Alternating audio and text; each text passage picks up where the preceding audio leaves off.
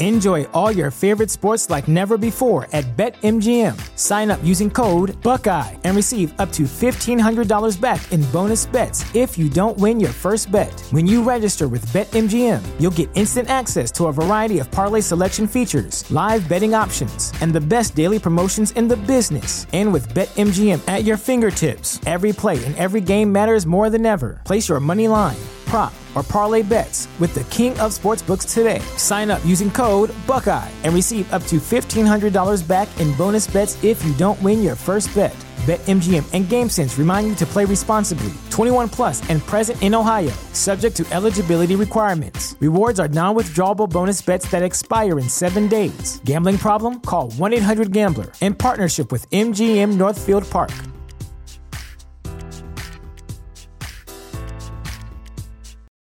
For the ones who work hard to ensure their crew can always go the extra mile, and the ones who get in early so everyone can go home on time, there's Grainger, offering professional grade supplies backed by product experts so you can quickly and easily find what you need. Plus, you can count on access to a committed team ready to go the extra mile for you. Call, clickgrainger.com, or just stop by. Grainger, for the ones who get it done. Ladies and gentlemen, another very special guest in studio with us. Thank you for joining us here on the Make It Plain podcast. This gentleman is an actual relative of the infamous Roy Cohn. So we're going to pray for him. you might start now. Journalist Dave Marcus is here with us. Thank you for coming in to see us. Thank Dave, you. How and are I, you, man? And, and I should just tell you that my grandmother always said you're not to blame for your family. You can be hmm. stand by them or you can dislike them, but you're not to blame for them. Indeed, indeed. Well, again, thank you for coming by. So, tell us how, tell our audience how you're related. You're a cousin, right? Sure, and also tell your audience a little bit about him because he was nefarious. He was horrible. But I find that people under 40 or 45 eight years old often Right. do not know about Roy M. Cohn. So Roy M. Cohn, Roy Cohn was a lawyer, but he was much more than that. He was a fixer. He was a person who helped mafiosos. He helped the Catholic Church. He helped a wide variety of people, usually not in court, although he was technically their lawyer. But more important to d- today's discussion is he was the mentor to one Donald Trump, Yeah. unfortunately. So my dad was his first cousin. My dad refused to speak to Roy Cohn after they were teenagers. He despised him. He wouldn't go near him. And I grew up with that ethos, that view, which was correct. However, Wait, wait, a minute. Did, did anything in particular happen? Did your dad tell you when they were teenagers? That's a young age to stop speaking to my dad was very progressive, and he just sensed that Roy was a phony in those days. Not that he was conservative in those days. We are from a Democratic family in New York. Roy was nominally was supposedly a Democrat, but he quickly kind of left that behind. My dad sensed that before it even happened. So I grew up with parents who refused to go to parties where he was, refused to talk to him. Mm. But I was a journalist. I wanted to be a journalist. So in college, I went to interview him about one of the many, many parts of history he influenced and he screwed up for the rest of us, frankly.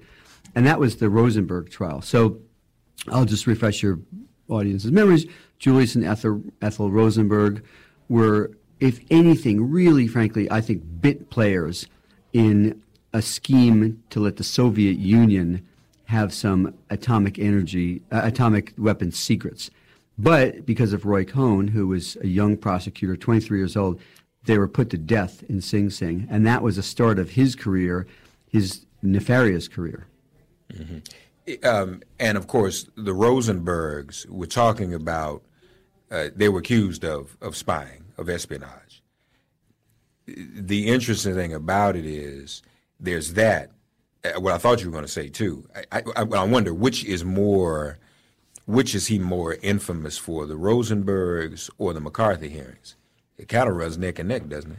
Right, and then I then he went on to something else I interviewed him about, which is the Army McCarthy hearing. So Right. basically, the Roy was working also in his twenties for a senator from Wisconsin named Joseph McCarthy, who was frankly a drunkard who was not especially smart, talented senator, but he Senator McCarthy hitched his wagon to this sort of anti-communist and anti-gay fervor in the 1950s, and he needed a bright whippersnapper to go in and and do his dirty work. And so Roy Cohn was that.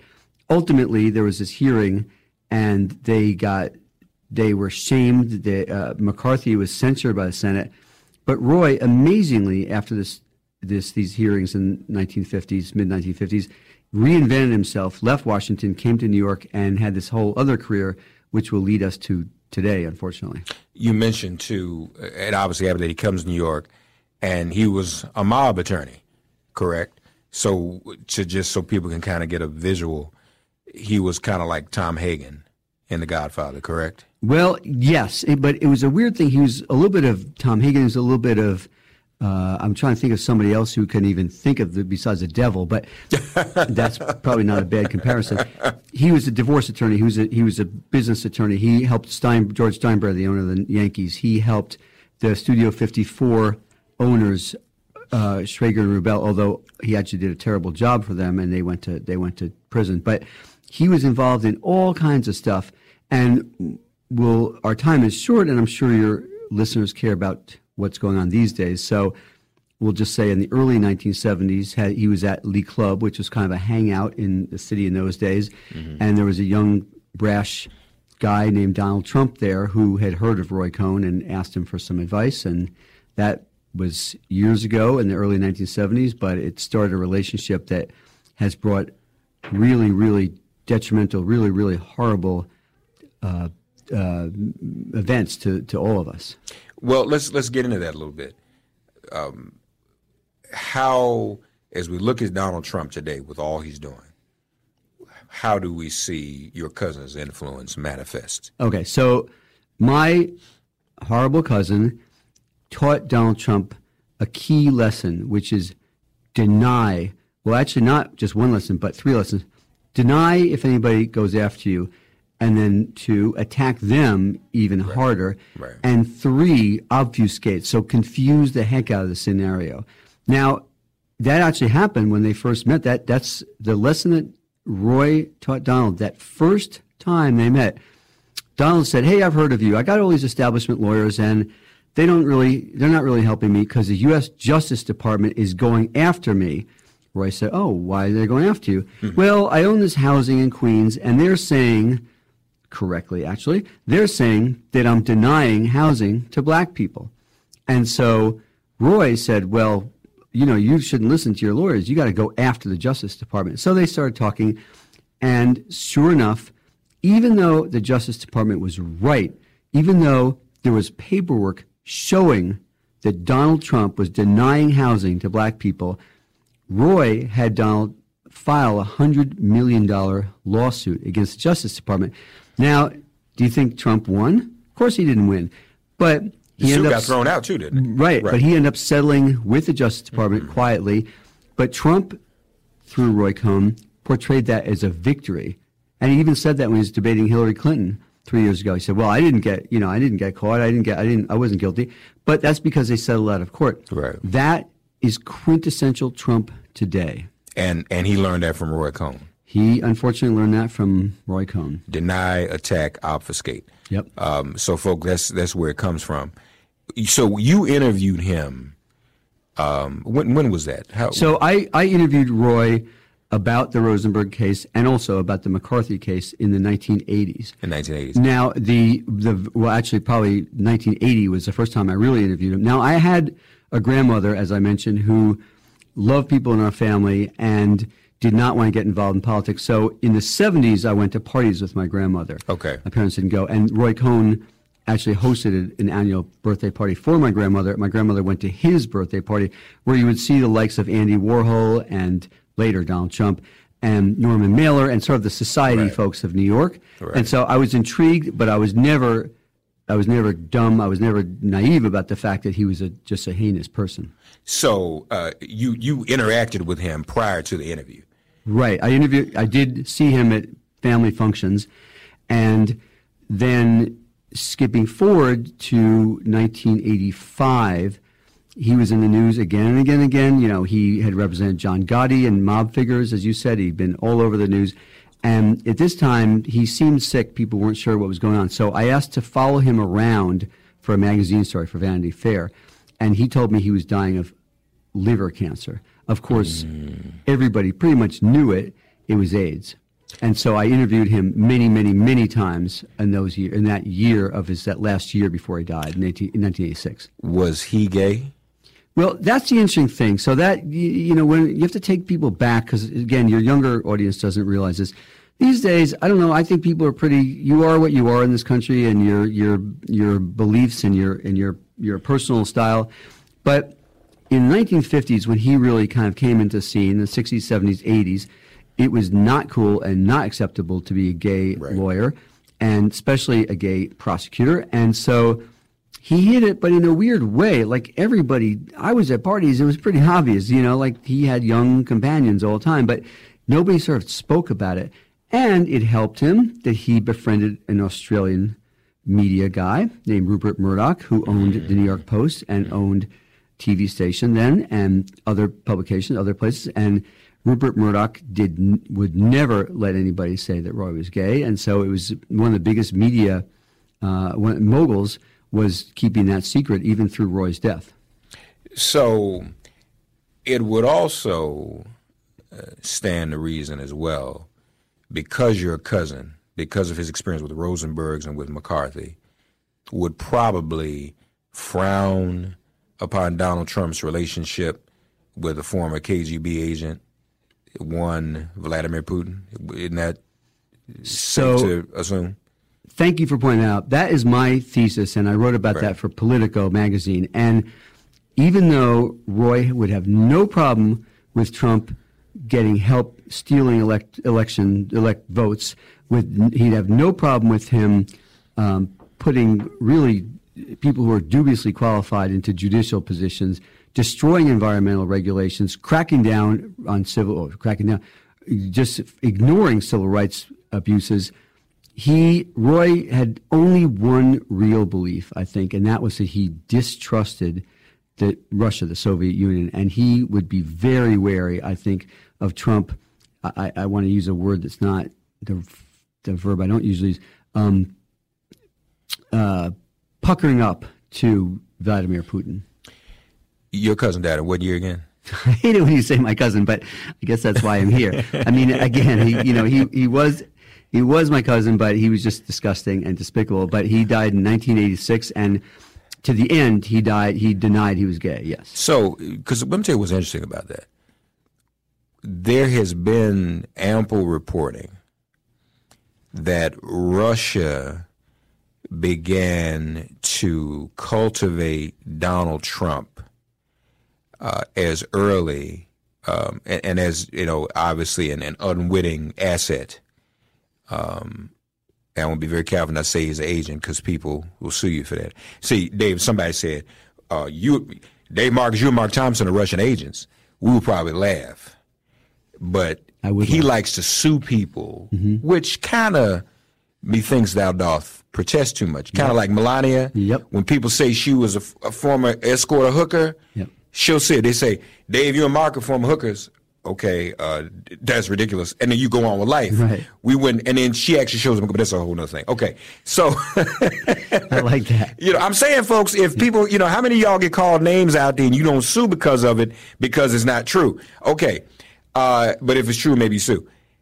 The the reports are, uh, I want to be clear, asset, not agent. That cultivation began 86, 87. So I'm thinking about your, uh, well, I won't, I'll stop saying your cousin. I'm thinking about uh, Mr. Cohn, Attorney Cohn. He's gone. So I would now even uh, uh, beg to wonder if he had been alive and healthy and still at Donald Trump's side, would Russia or the Soviet Union have been able to cultivate him in the first place? You know, that's a really interesting question, and I've wondered about that. Now, remember that the Soviet Union, Russia, was imploding in the late 1980s. They Yeah. finally the the things came home to roost. They really didn't have money. The Cold War was kind of was you know about to end. So Roy would not have approved that. I I am fascinated by this, and I wonder why nobody really talks about this among politicians and, and media figures. What is it? What does Russia have on Trump? When did this start? Why is he so? He will go after Elizabeth Warren. He'll go after Bernie Sanders. He'll go after Democrats. He'll go after Americans. He'll go after the best people we have, and and yet, I mean, Representative Cummings, right? And yet, he will never ever say anything derogatory about Vladimir Putin. What is going on, and why doesn't why doesn't anybody care about that? I don't know when it started. I don't know what they have on him, but there's something really strange about that. Let him sue me. I would love that because, as Roy proved, sometimes the best publicity is any publicity, and I would love to go out and publicize the fact that we have a person in the White House who is not patriotic. Right. Now, Roy's gravestone said he was a, a, patriot. That was the word he wanted on his, on his gravestone. He was not a patriot either. He ruined American institutions. He went after the army. He went after good people in the State Department saying that they were gay. That was part of what was called the Lavender Scale, the Lavender Scare. He enabled Trump. So he wasn't a patriot, nor is Donald Trump nor is Paul Manafort, who's in jail, worked for him, nor is Roger Stone, who is uh, who Roy trained and then who went to work for for um, for Trump. And you cannot tell me that Rudy Giuliani skulking around the Ukraine, skulking around these countries, doing damage to our foreign policy, that he's a patriot either. Why isn't anybody speaking up about that? It, it also seems Giuliani is mimicking Roy Cohn as well. I Oh mean, with with the deny attack obfuscation, he's doing that literally. While and it's typical, uh, Trump is being held to account, Giuliani is being held to account, so they go right back into the lion's den. It's like you and I go rob a bank after this broadcast, and then they don't catch us, but we go back to the bank tomorrow and just hang out there. I mean, he's that's what he's literally doing in Ukraine. Or yeah, I mean, you and I go rob a bank with the cameras on, with everybody seeing it, and then they, we got busted. and We say, well, we were just going for these. They were giving away these lollipops, and they were just terrible. You know, what Right. about the fact that they don't have good lollipops? These are garbage. These are these are made in China. These lollipops. That's what it is. Like nobody's paying attention to what's in front of their naked eyes. Yeah, yeah, and and that's that's that's quite problematic. Yeah, you, it would seem that that Giuliani has has studied from um, whatever Donald Trump has taught him by Roy Cohn. You mentioned Roger Stone, Right. so um, he taught Roger Stone as well. When would that have happened in the timeline? When, would- Well, when did they interact? I happened to be there, as you would say, at my cousin's office. So my so Roy Cohn had a townhouse on the Upper East Side, which he also lived in. It was an odd kind of thing that the IRS was skeptical about. It was sort of office, sort of home, sort of neither. And I was there a couple times in the 1980s, when early 80s, when uh, and actually late 70s. No, let's see. I was there in the early 80s when Ronald Reagan was running for office, and Roger Stone was there, and he was really just like an advance man for the Reagan campaign. And Roy befriended him, and Roy tutored him and mentored him. And Roger Stone has talked about this. And so Roger Stone was, you know, not anything significant back then, but he became, he learned the art of Roy Cohn. He learned the art of lying. He learned the art of obfuscation. And not surprisingly, he went on to work for Trump. Yeah, and and that's exactly what's going on. Uh, they even seem to uh, be involved in a ritual that would vindicate Richard Nixon. You know, did, did Cohn and Nixon have a relationship? Uh, Roy Cohn did like Nixon, and Roger Stone, you know who's tattooed on Yeah, of Roger, course, yeah. yeah, Richard Yeah. Nixon is tattooed on him. I mean, this goes back to this kind of lying and this kind of um, subverting the democratic process does go back to Nixon, and you know Roy Cohn had no problem with it. Donald Trump savors it; he enjoys Yeah, it. He doesn't yeah. care about democracy. He doesn't care about the Constitution. He wouldn't even be able to tell you the tw- two sentences from the Constitution. So, in, in answer to your question about what uh, Russia has on him, I think at the very least we can speculate that it's money. Um, you know, he's been in their pockets. From what you know about your cousin, um, would there have been any amount of money or any financial arrangement whereby he would have gone into an alliance with Trump and with then the Soviet Union, later to be Russia? That I would say no. But remember, when Roy Cohn, since Roy Cohn died in 1986, Trump was just putting up Trump Tower. He just put that up. He was just putting up buildings. He was just sort of coming into power and, and, and having real estate to sell to shady investors. And that, the shady investor part came after. Trump had a lot of condos to sell, a lot of places, a lot of hotels in some strange countries. But that all kind of happened after Roy was dead. So I will tell you, not unequivocally, you never know, but I'll tell you that Roy was not involved in any way to anything I've ever seen in connecting Trump with Russia. However, he taught Trump the basics. Because remember, Roy represented mafiosos. So when Trump had to put up buildings in New York in those days, in the 80s, let's not be naive. You need a little bit of, uh, you know, back and forth with, with the mob who they controlled certain unions, they controlled certain industries. And Roy made those introductions. There's no doubt about it. And again, Trump can sue me about that, but it's it's widely known and it's been reported that Trump had deals with mafiosos. But if Cohn is playing with the big boys, he's with the mob, he's having parties with the creme de la creme of high society in New York. Why would he even be attracted or intrigued by Donald Trump? What would even draw him to Donald Trump? That also has fascinated me because Roy had a lot of friends who were already powerful. Right. So as I said, you know, he hung out with and with Andy Warhol and Norman Mailer and people like that, and he he knew all the Mike Wallace and the, the sort of the big journalists of the time. He uh, Stanley Friedman, who was a borough president of, of uh, Bronx, I believe, he was a partner of Roy's. But Roy also had an eye for sort of people who were up and coming. So that's why he recognized that Murdoch, before Murdoch was a household name, and before Murdoch was gave birth to the, the Fox News, which I will not even talk about, he Roy recognized that that Murdoch was somebody to reckon with, and Roy saw in Donald sort of an, an image of a, almost like a son and almost like a acolyte and almost like a mentee, someone who would listen to him and glom onto his words and take his lessons and and go after power. And he found that in in Trump, unfortunately for all of us. You mentioned the lavender scare. So here we have uh, one who many believe to be a closeted gay man going after other gay people. Mm-hmm. That's problematic too. Uh, we also know, I mean, as you opened, he defended or countersued the government for charging the Trumps with discrimination. Roy Cohn was also, I read, involved in a lawsuit against Martin Luther King Jr. and other civil rights leaders. So, uh, and he was Jewish too, correct? Mm-hmm. mm-hmm. I mean, so you have all of this going on. Mm-hmm. He clearly um, was homophobic. Mm-hmm.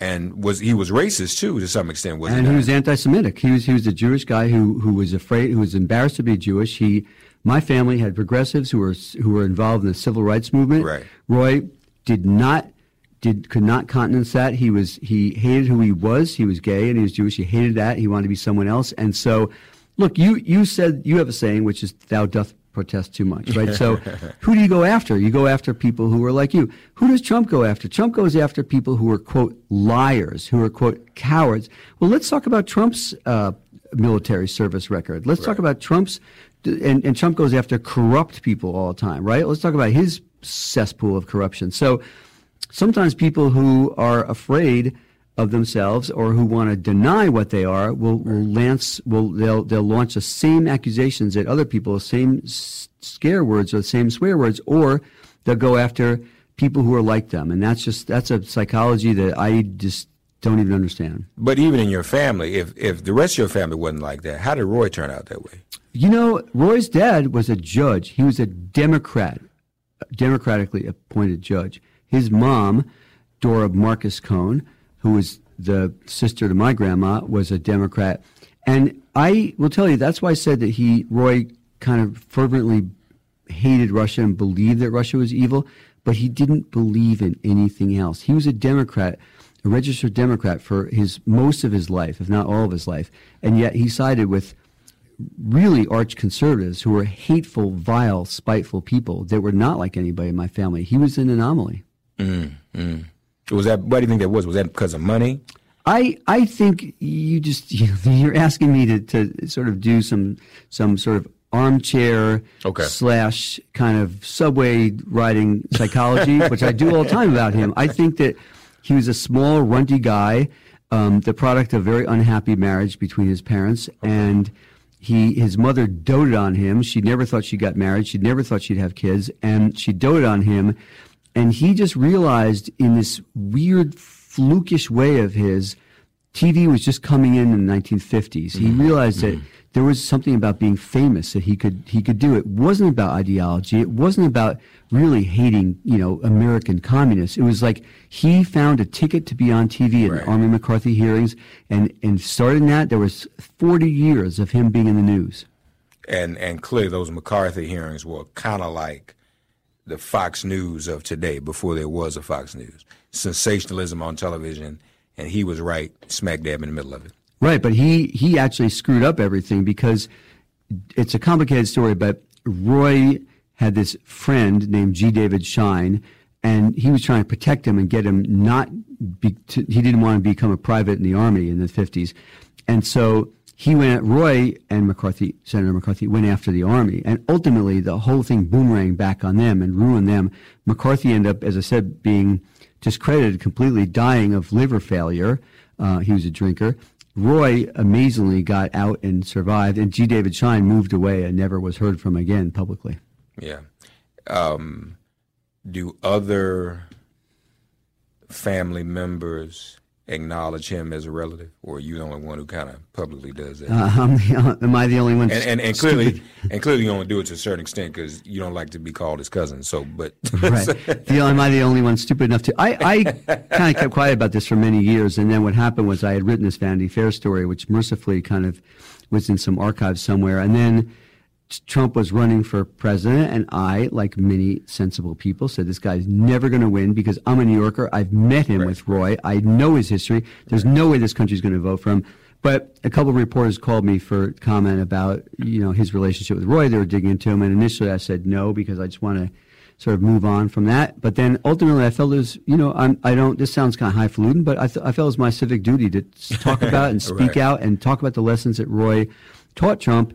Because to understand Trump, to defeat Trump, you have to know what makes him tick. You have to know who taught him what he does, and that's it. So most of my family, wisely, does not talk about him, does not acknowledge him. But I, I, and I don't, I don't disparage, I don't disagree with that. But I think right now, if you have inside knowledge of of how Trump works, you have to tell people this country is ignorant about history. This country is ignorant about politics. This country does not want to know deep, important things. Nobody that I know who's under 45 has any idea what the Army McCarthy uh, hearings were really about, what damage Roy Cohn did to State Department, good, hardworking people at State Department, good, hardworking people who, who were toiling in government trying to do things right. Now, fast forward to now, guess what? They're doing the same thing in Washington. They're destroying diplomats and people who work not for a lot of money because they believe in this country because they don't trust Russia. Yeah.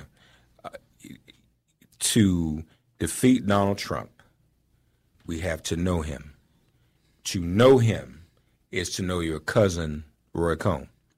So if you know him, how do we defeat him?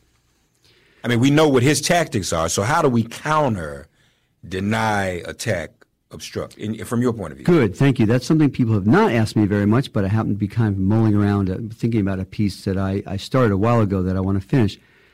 Roy Cohn What was. you been doing, man? Why you didn't finish with it? Well, I'm, I, I'll busy- tell you. Too busy because- talking. Too busy talking. No, because I have to. I have to. I want to make sure I'm giving myself a reality check, and you and your listeners can do the same thing. Here's my gut, Mark. Okay. I I really believe this. So Roy Cohn was in the fanciest of the parties. He had a Rolls Royce, actually two Rolls Royces. He had a house on off Park Avenue. He had a place he used in Palm Beach. He had a place, some places he used in in Mexico and Acapulco and places like that when they were hot places because he knew people. He flew on private planes, but but but but at the end in 1986, Roy Cohn, the person who could never be defeated by anything like Trump, was defeated. He was disbarred. The New York Bar Association took away his his license to practice law, which was a, a for him it was a humiliating thing. And what was it? He was because he he cheated, he lied, and they finally finally made the case. They've been trying for years, but it caught up with him. Okay. So this is karma, I think. This and this what- this applies to Trump, I hope. And his friends abandoned him. Number two, because he was disbarred and he was discredited, including one Donald J. Trump, by the way, who who basically treated him as toast at the end of his life because he was he was not useful anymore. He was disbarred. Number that was number two. Number three. The IRS seized, put liens on his property, and, and went to seize his property. And number four, Roy Cohn who denied any, any significant health problems died of AIDS. So ultimately, this man who rode, who strode through history and wreaked havoc everywhere, like Trump, was was everything. There was a confluence. Everything came to to discredit him, to embarrass him, to humiliate him, to isolate him, and ultimately to kill him. So I'm not saying that's going to happen the same way to Trump, but I can tell you that I think somehow there's karma that that people Trump is a manipulator. He's transactional. He's used workers and hasn't paid them. He's uh, taken his own people who go to the White House and work 20 hours a day and treat them like garbage. And I think, and he's and he's discredited the FBI. He's going after the military generals. I think that somehow that's gonna it's gonna come to haunt him. So you think it'll catch up with him? That's what I'm writing about. Now you're going to ask me when. I don't know when, but I'm, I don't. But I'm telling you, I think it could happen before January 2021. Wow, wow. All right, Dave Marcus. Um, where can people find you and read you these days and keep up with you?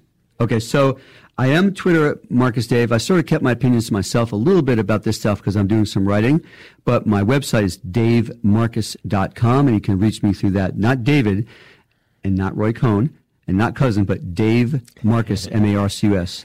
Um, dot com. You say you're doing this right, working on a book? I have written a couple of books about education. That's really my passion. I think the education system in this country is abysmal, and I think we, we've shortchanged public education. And I've had some inquiries about writing other books. I'm just not sure. I I, I mean, I, I, was wondering if you were writing a book about. I have I have had the offer, and I so far I have not done that because. Why? You know, I I it's a tough thing. I want to talk about him, speak out about him, but I want to move away from him. And also, I don't know if there's anything really new to be said in a book length about him, but certainly in, in, in articles and podcasts and everything else. But I'm, I'm pondering. Because there's a whole industry of Trump books now. You could offer something that no one else is able to offer. You know, I mean, even, you know, the whole deny attack, obstruct you know, the Tao of Cohn to Trump, something like that. You know what I mean? I, I mean, so I, I would recommend you think about that. You want to be my editor? I might need one. Sure, I, I'd be I, happy to. I have thought about that, and I'll tell you. And I do think, as as we've talked about, to understand somebody who is truly a bad person, truly damaging to innocent people, you have to know what is in his soul. You have to know where he learned his lessons. And yeah. so I've thought about that. Yeah. Dave Marcus, uh, thank you. Um, your, your parents are they still around? Or my mom is, and oh, my mom my mom still when when Roy Cohn's name comes up, she still curses. Oh, okay. So I'm she's watching all of this stuff happen, and she's she's just devastated. But she, my mom, you know, has been was out in the front lines and you know, we used to when I was a little kid, we like go to Black Panther marches when we would go march for peace in Vietnam when I was a little kid. And my mom seeing what's going on in this country is just so saddened. Yeah, um, when she sees that, and when you see what's going on, do you immediately think about Roy and his enabling of that?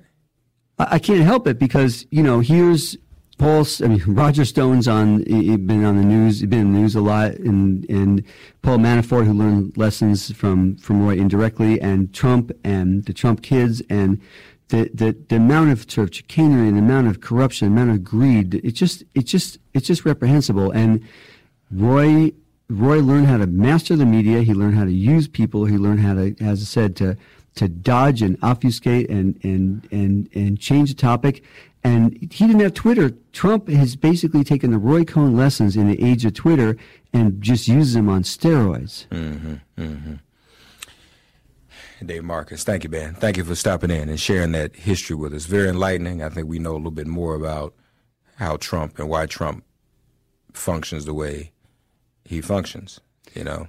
Keep reading, keep thinking about it. We got we have to be much smarter in this country and much more serious and much more much more up in arms. Thank you, man. Appreciate you.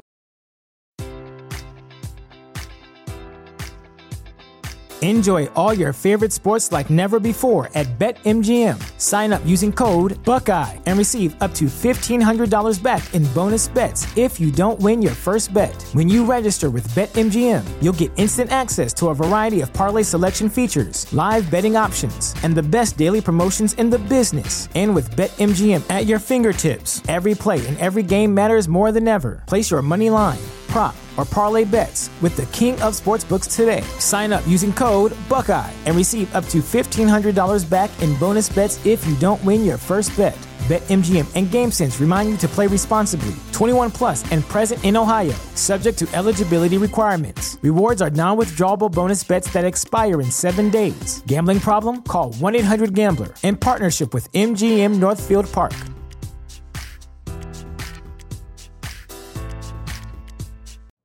You know how to book flights and hotels. All you're missing is a tool to plan the travel experiences you'll have once you arrive. That's why you need Viator. Book guided tours, activities, excursions, and more in one place to make your trip truly unforgettable. Viator has over 300,000 travel experiences to choose from. Everything from simple tours to extreme adventures and all the niche, interesting stuff in between. So you can plan something that everyone you're traveling with will enjoy. Real traveler reviews give the inside scoop from people who've already been on the experiences you're considering. So you can plan with confidence. Free cancellation helps you plan for the unexpected, and 24 7 customer support means you can travel worry free. Download the Viator app now and use code Viator10 for 10% off your first booking in the app. Find travel experiences for you. Do more with Viator.